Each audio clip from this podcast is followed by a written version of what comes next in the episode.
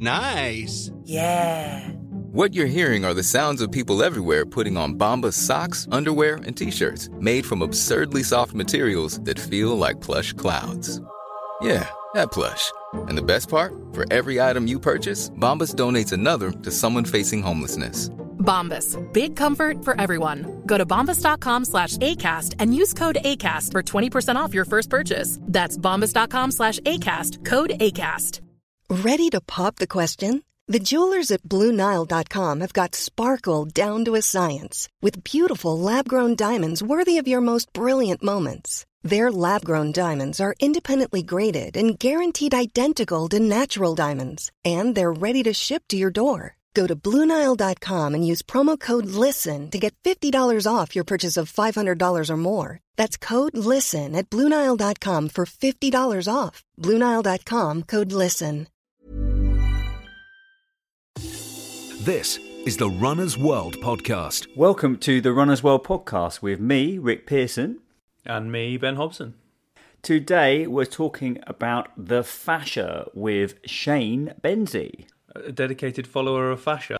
Oh, very good. A fascia guru, if you will. Oh. It's, it's actually chat like that, Ben, that makes me realise well, while we've been while we've been nominated for a podcast award. I think it's that kind of it's that kind of razor sharp wit, isn't it? a nice segue. Yes. Guess what? We've been nominated for an award. How that's that's funny, isn't it? Yeah, it's the Campaign Publishing Awards. We're up for um, Podcast of the Year from Consumer Media, which is mega. Um, it's, it's great to be shortlisted. Um, we are shortlisted up again amongst some big names too, mate. The Economist, yeah. The Guardian, and Penguin Books. So, oh, okay. I'm not sure. I, not sure I fancy our chances, to be honest. we're so, yeah, we're we're we're, in, we're out in lane eight, aren't we? Out in lane eight, hoping for a, a fast Maybe. start and see if we can hang on. Yeah, but you know the the the resurgence of running in these current times. Maybe you know, maybe it's a good thing. I hope so. I hope so. Well, isn't it? Like I say, very nice to be um, very nice to be to have made the the shortlist. Um, other than sort of luxuriating in that, Ben, what what have you been up to over the weekend? Um, well, you know, I think I probably did what everyone else did. Actually, not what everyone else did because I've been watching the news and people have been going mental. But um, we, we just stayed at home and had a barbecue, and we did go to the park, but we didn't meet up with anyone. Um, but I, I went running again. It's becoming a habit. It's becoming a habit. um, it's really weird, Rick. I, I um so I went and did some intervals because I, I, I don't really want to spend a lot of time on my feet at the moment doing the running because it yeah. kind of feels like long and slow is not going to help with any of my issues. So I thought short and sharp. Mm. So there's a sort of patch of, and I also applied the elite logic of do all your running on on softer ground. Nice. Um, though to be honest, like the ground is so hard at the moment because it's so dry that I'm not really sure that it's going to be that much different. But so there's a sort of 200 meter stretch of park, um, and I went and did some interval efforts just up there. And um, it was only after about eight of them that I realised that I, I've just forgotten how to run properly or run quickly. So um, I sort of realised that I was I wasn't really using my my leg the range of my leg movements properly, or like certainly like driving through driving through your stride was not happening. So I sort of realised that you know I was getting sort of I was I was uh, there was a good um, like minute per mile increase that could have been like on pace wise. So I was sort of like doing sort of I don't know. It's only 200 meters, so it's not you know you can pretty much just do sprints, right? So I realised I just wasn't sprinting, and so I just suddenly did two more at the end, which were like 420 pace rather than 520 pace. And I was just like, oh. And it was literally because I wasn't driving with my legs properly. And I was just like, wow, here we go. A nice friendly reminder that you just have to, you know, that it's not just one foot in front of the other sometimes. There's some real sort of, um, I was using, I was, I was uh, verbalizing. I was actually telling myself to drive with my legs. And that's what made me physically move my body better. Well, mate, this is interesting. This is interesting because what, what Shane talks about, partly his fascia stuff, is that he thinks that one thing that unites um, East African runners they have this wonderfully dynamic running style, and, and they they're not afraid to get lots of um, air, you know, from the from the ground I guess vertical oscillation, if you want to be technical. And he thinks that a lot of Western runners actually we've kind of shortened our stride and, and we're kind of bringing walking movements to, to the running motion. And actually, what we should try and do is, is kind of bring a bit more of the dyna- dynamism of quick running to to our kind of endurance running form. So um, a lot of what you're saying, I'm pretty sure he would he will echo later on. Well, that's good. That's good to know. Yeah, I think that like tracking metrics has kind of ruined a bit of that. You know, when you're trying to when you're trying to shrink numbers from on a screen down to their lowest their lowest form. So if you've got a fancy heart rate monitor that tells you your vertical height oscillation and your Yeah. whatever, and you kind of go, "Oh, I want that to be small as possible," it's not necessarily perhaps the thing that should be that should be happening. Talking about um, short strides and undynamic movement, I was on the run again this weekend. yeah, tell me about it. What did you get up to? I'm getting quite into this run from mine to, to Greenwich and back. So it's about it's about 15 miles, and, and it takes in quite a lot of nice parks basically. And then um, you get a great view out when you get to the top of Greenwich, and then and then you're up on Blackheath basically, which obviously is where the London Marathon uh, starts. It's quite it's quite it's quite strange to go there for me because I don't go to Blackheath very often unless it's unless it's a London Marathon basically, and it's you kind of think oh yeah, you're kind of hoping that when that will be kind of back in in full swing, which I know is, is very much up in the air. But uh, yeah, I always quite like going back to Blackheath because it, it has some of that that excitement Yeah. for me of the of the race. Yeah, Tra- transports you immediately to that uh, yeah, I think so, mate. Yeah. to that time. Um, oh, I've got some pseudoscience, Ben, Ben, for you. Good. It's about coffee. So I know that coffee's oh, been a sort of love- constant companion, isn't it, of Love of coffee. lots of people during lockdown. Uh, Mm. Certainly has that in the Pearson household. Uh, but unfortunately, Ben, a new study suggests that too many cups of Joe could be a culprit for poor health. Right. Okay. Research from the University of South Australia's Australian Centre for Precision Health. A lot of Australian uh, things there, but that is, that is Australia. suggests that it all comes down to genetics. So basically, anyone with a family history of osteoarthritis, arthropathy, which is joint disease, or obesity, Okay. may be better to sit out a few of the coffee rounds. Um, it looked at 300,000 participants, and it made a connection between habitual coffee consumption and uh, and the aforementioned um, conditions. Uh, luckily for us, because we all know that runners like coffee, and it's and it's it's shown to have kind of performance enhancing qualities as well. It's we're talking moderate coffee use is all right. So moderate coffee use is fine. So that's fine. But What's it that also like? shows One or, one or two cups a day? one or t- I think even probably two or three is fine. But if you're absolutely chugging it back and you Like six? ha- yeah, I you remember have maybe- six. In, I remember a study that was about if you have more than six coffees a day, you Yeah. need to calm down. Which I think it shouldn't need to be said that, should it? And it's the same with like this kind of performance enhancing stuff. They were like, look, like when when caffeine was like an illegal, which often gets trotted out as if like if you're having a cup of coffee, then you're like breaking the rules. The amount of caffeine was insane, mate. It was like if you had more than eight espressos, it's like if you had more than eight espressos, you're in trouble for lots of reasons. Like lots no of- one should be having that. I wouldn't be worried about anything else apart from my stomach if I had eight coffees. Exactly. So, and I think that, I think this is similar. So, but if you are go, if you are going really really nuts on the caffeine, it may be worth having a think about. And I think that there's possibly some good messages in there because coffee's got a lot of good press recently, hasn't it? Well, yeah, and I guess It, it, it all depends on your your genetics too, right? That's the kind of like takeaway is that if you've got certain uh, genetic dispositions, then caffeine might not be the best thing for you. So it's good to know because you know, you know, there's a sort of well, certainly obesity, which is a, a very a sort of common uh, uh, public health issue right now. So you know, it's um, it's not just like, is it coffee itself or is it caffeine? this was looking at co- this was looking at coffee. Um, fine. But I'm just but yeah, intrigued now. Yeah, yeah, you Yeah. know, because you know, energy drinks and all that sort of stuff as well. Oh yeah, for sure. Yeah, which are kind of yeah, obviously it- come with a lot of caveats, um, Yeah, like sugar and stuff. All right, I think it's time we got our guest of the week on. Guest of the week. Here in the studio. Guest of the week. Sometimes on the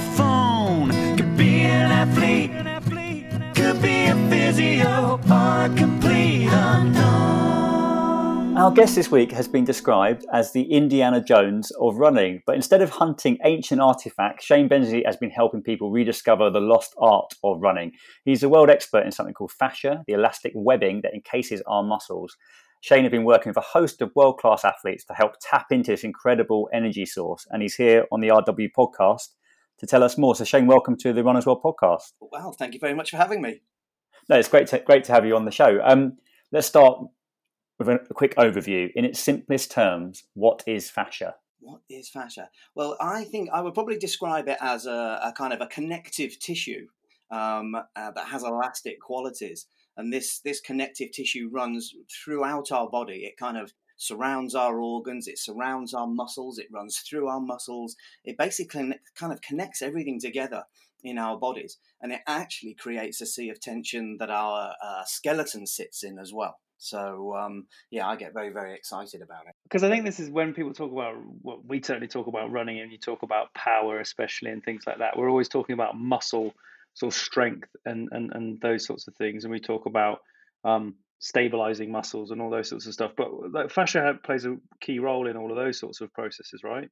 Yeah, it does. And so, I mean, if we go back sort of a, a few million years ago, so as we were uh, kind of evolving, uh, you know, as, as, as a human species, we kind of gave away muscle power. We kind of said no to that. So, you know, if we look at a chimpanzee, that's a very strong, muscular animal, um, but not necessarily that efficient. So we kind of said no to muscle.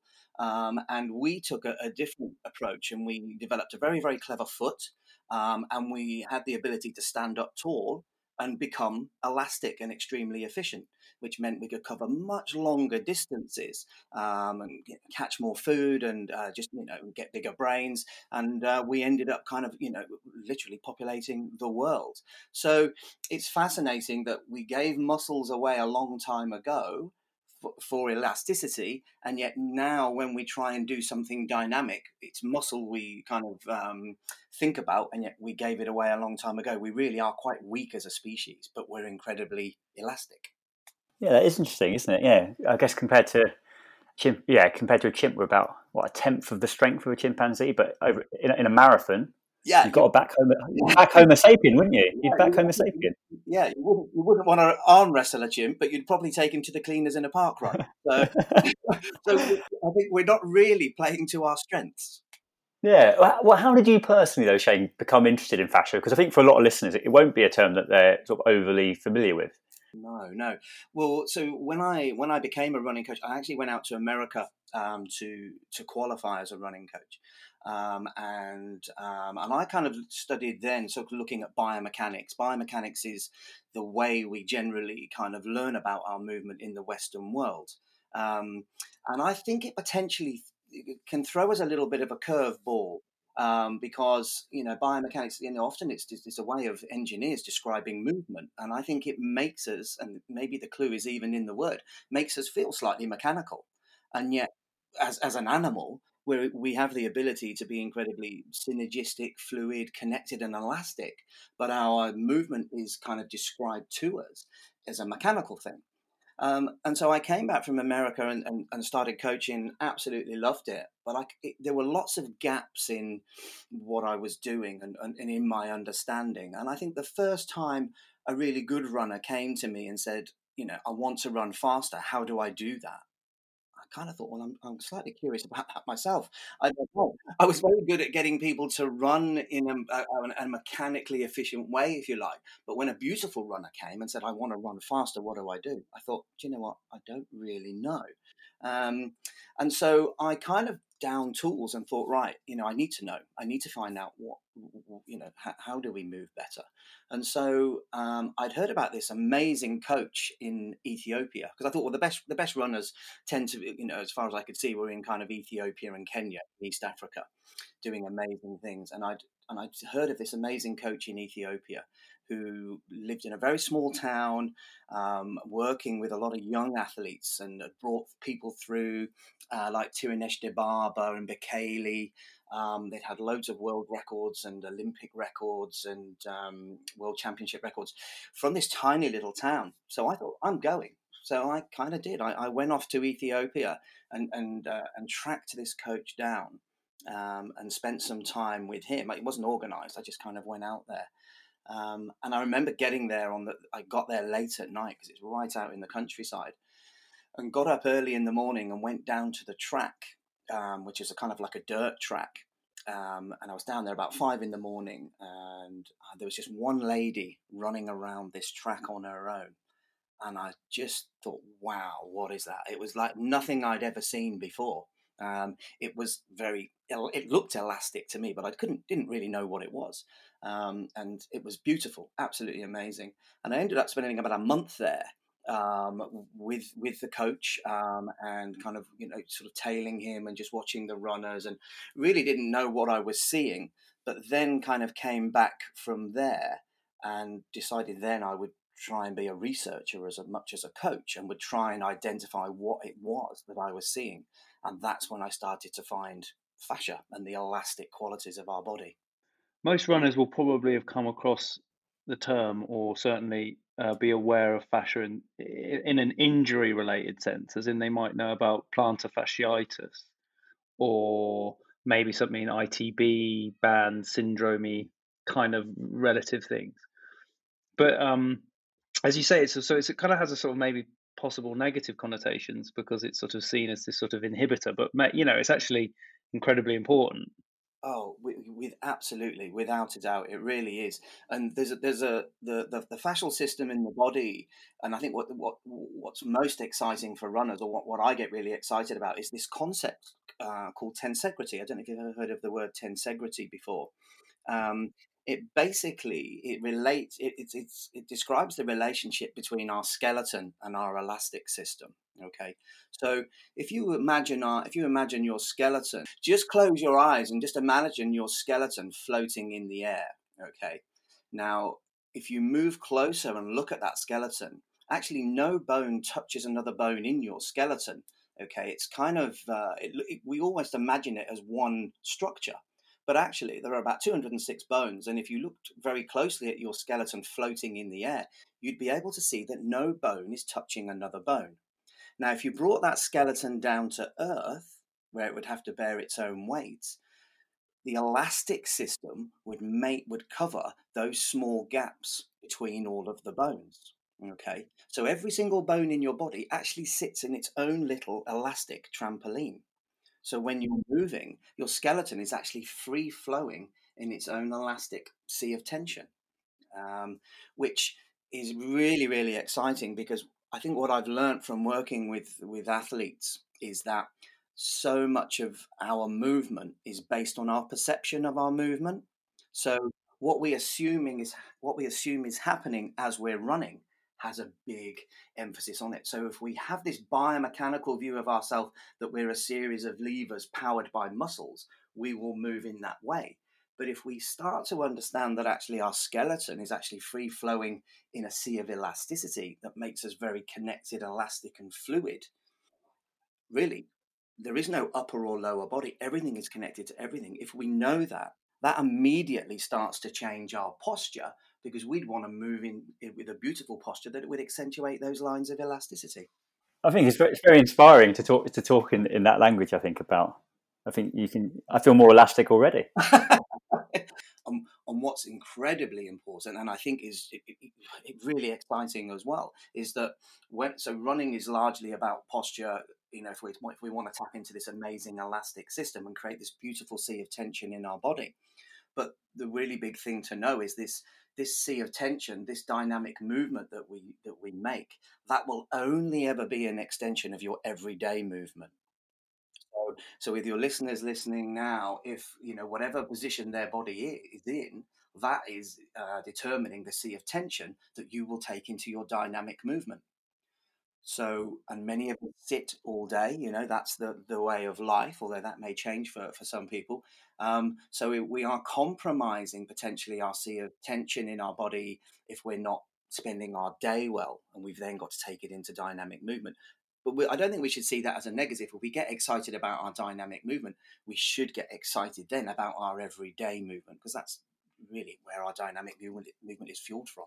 And I think that's really exciting. Yeah, that is. I wondered if you could, um, so along with possibly moving more or thinking about our everyday posture, what, what are some of the, the practical things that, that anyone listening to this could do to kind of tap into this this fascia system? So, so when you're when you're actually running, um, what we really want is height in the body. You know, we have we have uh, lines of elasticity in our body, twelve major lines of fascia passing through our body. Um, two of them, the superficial front line and the superficial back line, literally run from your toes all the way up your body into your skull, up the front of the body and the back of the body. So you imagine if you get tall and think elegant with your head up eye line on the horizon, you're actually then creating tension in those lines of elasticity. Okay. And you're actually creating a sea of tension with your body where your skeleton will start to support itself. Um, because what we don't want is the muscles acting as kind of scaffolding to support this body that isn't supporting itself. So, so for runners, thinking about getting height in the body um, is a, is a great way of actually starting to tap into that system. And as and as I just said, think about their everyday positions as well. So for anybody who does have to sit at a desk, um, you imagine if, if, if you if you if you went into work, if you went into the office, if you stood at your desk on tripod feet, a lengthened spine, a neutral pelvis, eye line on the computer, breathing into the bottom third of your lungs, that's a nine-hour training day. You are you are you know because that's where your dynamic movement is going to come from. So that's the most important training session of the week if you go into the office and we kind of slump over our desk and our head is down and you know we have this really um, compromising uh, posture that's that's training for our running but it's very negative very negative um, so you know I, you in both our everyday lives and in our dynamic movement if we can get some nice height into our body and actually get um, our body take, supporting its own weight throughout the day that's a huge investment into our dynamic movement. This is the Runner's World podcast. Ready to pop the question? The jewelers at BlueNile.com have got sparkle down to a science with beautiful lab grown diamonds worthy of your most brilliant moments. Their lab grown diamonds are independently graded and guaranteed identical to natural diamonds, and they're ready to ship to your door. Go to Bluenile.com and use promo code LISTEN to get $50 off your purchase of $500 or more. That's code LISTEN at Bluenile.com for $50 off. Bluenile.com code LISTEN. Planning for your next trip? Elevate your travel style with Quince. Quince has all the jet setting essentials you'll want for your next getaway, like European linen, premium luggage options, buttery soft Italian leather bags, and so much more. And is all priced at 50 to 80% less than similar brands. Plus, Quince only works with factories that use safe and ethical manufacturing practices. Pack your bags with high-quality essentials you'll be wearing for vacations to come with Quince. Go to quince.com/pack for free shipping and 365-day returns. Hiring for your small business? If you're not looking for professionals on LinkedIn, you're looking in the wrong place. That's like looking for your car keys in a fish tank. LinkedIn helps you hire professionals you can't find anywhere else, even those who aren't actively searching for a new job but might be open to the perfect role. In a given month, over 70% of LinkedIn users don't even visit other leading job sites. So start looking in the right place. With LinkedIn, you can hire professionals like a professional. Post your free job on linkedin.com slash people today. You mentioned there, Shane, about tripod feet, which I think some people might think that you're actually standing on a tripod. You don't mean that, do you? I don't know. I don't mean that. No. So, so if the the foot, um, so a, a lot of the work I do um, as a researcher, I'm looking at runners obviously all day long. I mean, I literally work on six continents, um, coaching and researching.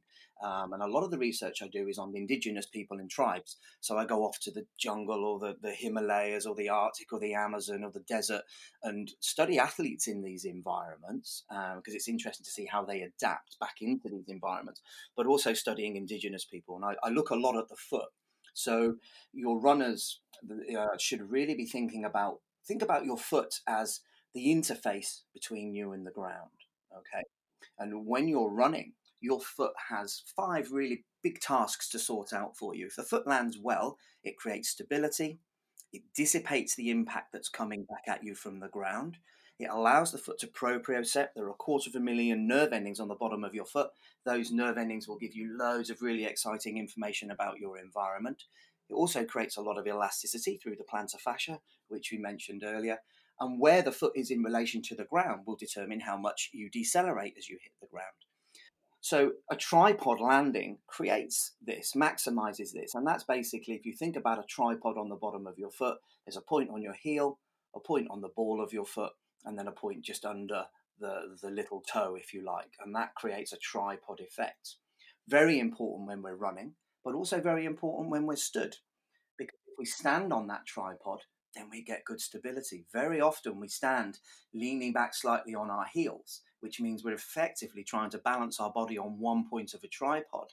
That obviously doesn't work. So then we lock into kind of curious positions to try and create stability, which means all our weight goes onto one hip, um, and then we're compromising our sea of tension if we if we can stand more and if certainly the desk is one of those places where we don't if we could stand more in our lives and be weight bearing um, that has a huge huge effect. And you know not and even if you're not a runner you'd want to be loading your body better um, because sitting we're essentially almost decaying because most of our the rejuvenation of our body is based on weight bearing. As runners we uh, absolutely adore a time scale um, be it, you know, if you if you if you can give us a, a set dedicated twelve week result period, but how long does it how long does it take to realistically train your fascia to behave in this way? When we change our movement, actually, we're not teaching the body, the physical body, we're not really teaching it new tricks. So if we go out and, and, and have some coaching or we listen to a podcast or we read a magazine um, or, you know, we think about changing our movement, when we start running around and, and, and moving in a different way, we're not teaching our physical body really new tricks. There's, you know, there's not really any such thing as muscle memory. Our, me- our muscles don't even really remember what they did this morning. What we're actually coaching, what we're training is our software, our brain. Yeah, that if so by moving in a different way and doing that repeatedly, we start to rewrite the software, which then tells the kind of physical body, the hardware, if you like, what to do. Okay, so that's a really important thing because I think it's it's very very difficult to change your gait. You know, and you know maybe you've tried it yourselves, and maybe you've spoken to people that do try it, and I think it's often the challenge is made harder because we go out trying to do drills and things that we assume is teaching our body a new trick, where actually what we should be doing is trying to rewrite our software. Okay, so that's a really important thing for people to remember when they're when they're changing their movement.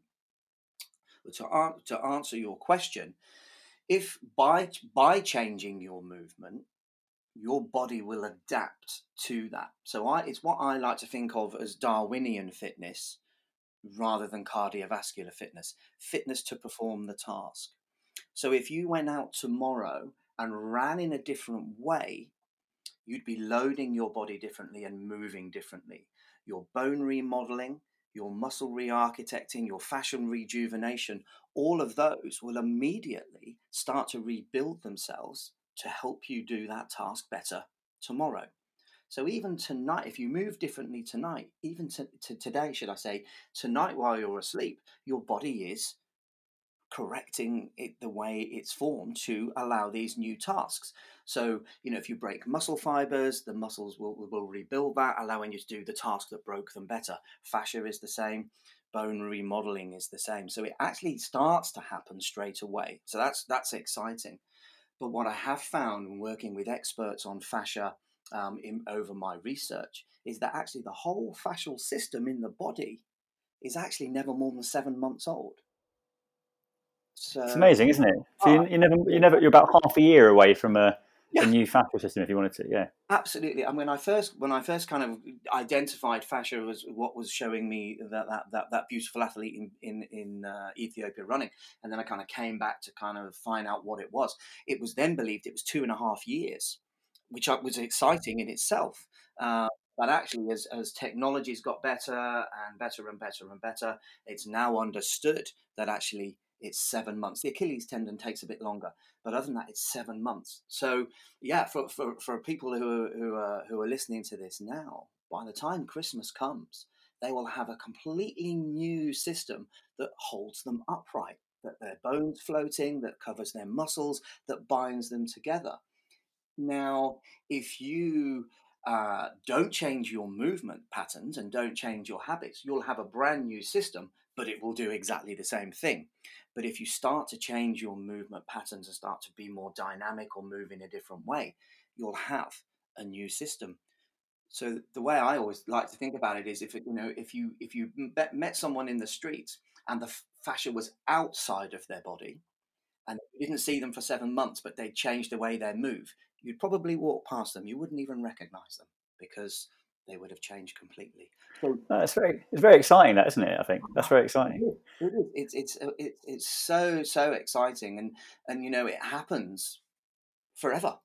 You know, it's not a young, it's not a fascial rejuvenation isn't a young person thing. It, there's no doubt as we get older, our ability to rejuvenate uh, fascially slows down.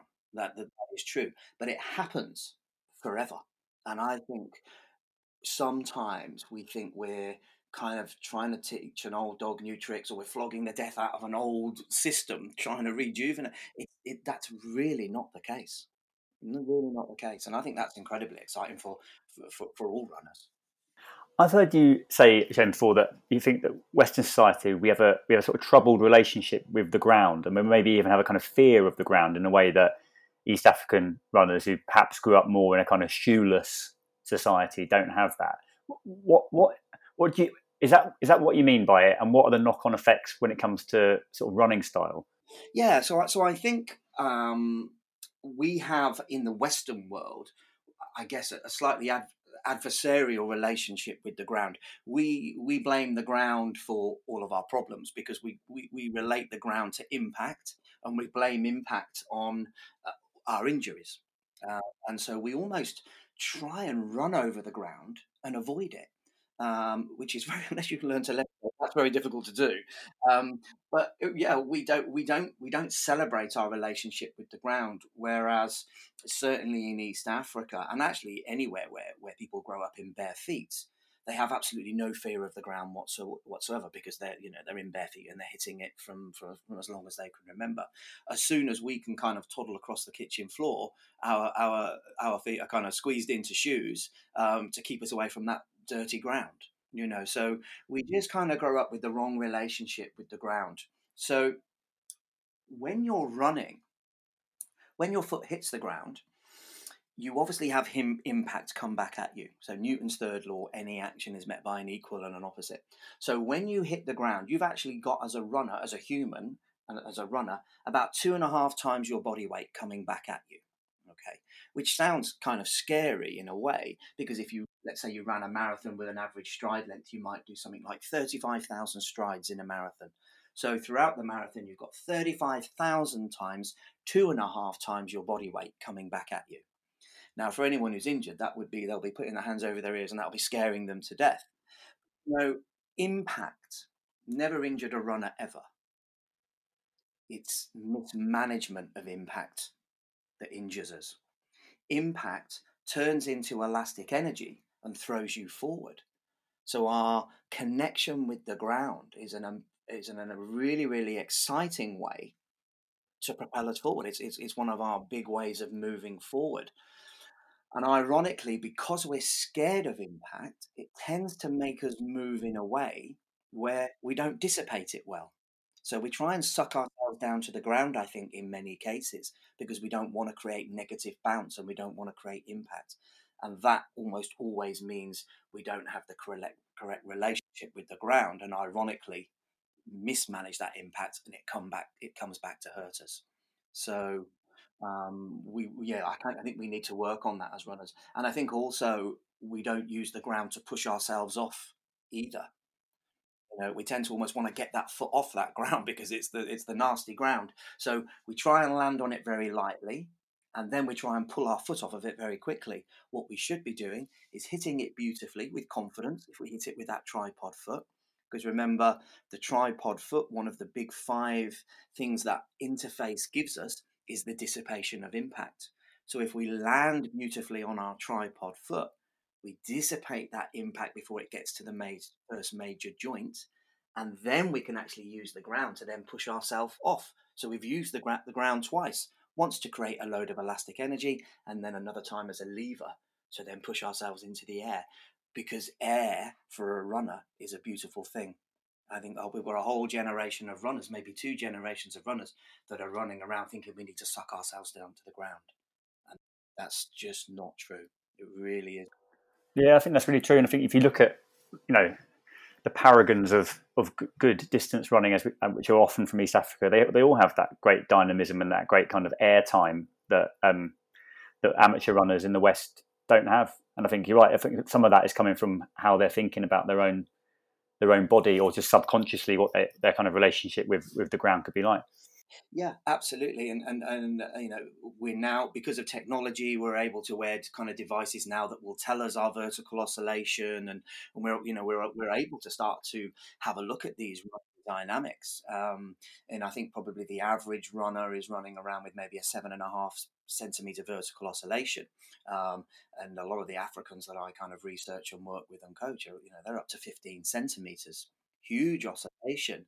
But that oscillation the air that they get in their stride, providing the trajectory of that oscillation is going forward, it actually gives them a huge stride length. And actually, because they get so much beautiful air, it allows them to get their legs circling underneath them and allowing them to have that beautiful tripod landing. If we suck ourselves down to the ground, we're giving ourselves no air for the legs to cycle underneath us. So it's going to land on a heel on a straight leg in front of us, and then it dissipates that impact badly. And that's when it does hurt us and doesn't turn into elastic energy. For, for, for more on this subject, Shane, because I feel like uh, you know, uh, I know that you know loads about this. Obviously, it's what you do, but uh, and we can't cover it all in, in, in half an hour on the podcast. But if people wanted to find out more about your work, where could where could they go? Um, well, uh, so I have a I have a a, a website. Um, so there's some information on there. Um, I've got a I've got a book actually got a book coming out in August um, called The Lost Art of Running. Um, so that really documents the journey um, and kind of t- talks more about you know fascia and elasticity. And there's also lots of how tos in there. So what I've just been discussing there, there's illustrations and there's how tos on how to kind of create this stride and foot landing and posture and arm swing and all that kind of stuff. Um, so yeah, that that's a really good way. But or if anybody's got any questions specifically, they can email me or you know ask any questions. There isn't much out there on this kind of stuff.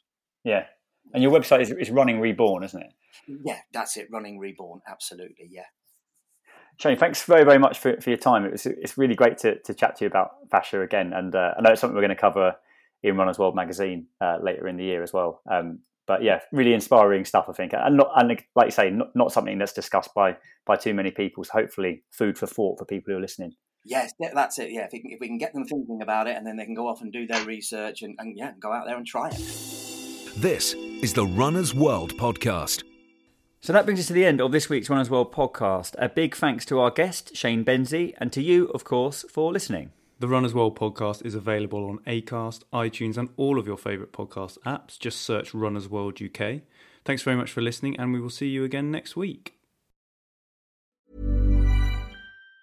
Even on a budget, quality is non negotiable. That's why Quince is the place to score high end essentials at 50 to 80% less than similar brands. Get your hands on buttery soft cashmere sweaters from just 60 bucks, Italian leather jackets, and so much more. And the best part about Quince, they exclusively partner with factories committed to safe, ethical, and responsible manufacturing. Elevate your style without the elevated price tag with Quince. Go to quince.com slash upgrade for free shipping and 365-day returns. Planning for your next trip? Elevate your travel style with Quince. Quince has all the jet-setting essentials you'll want for your next getaway, like European linen, premium luggage options, buttery soft Italian leather bags, and so much more. And is all priced at 50 to 80% less than similar brands. Plus, Quince only works with factories that use safe and ethical manufacturing practices.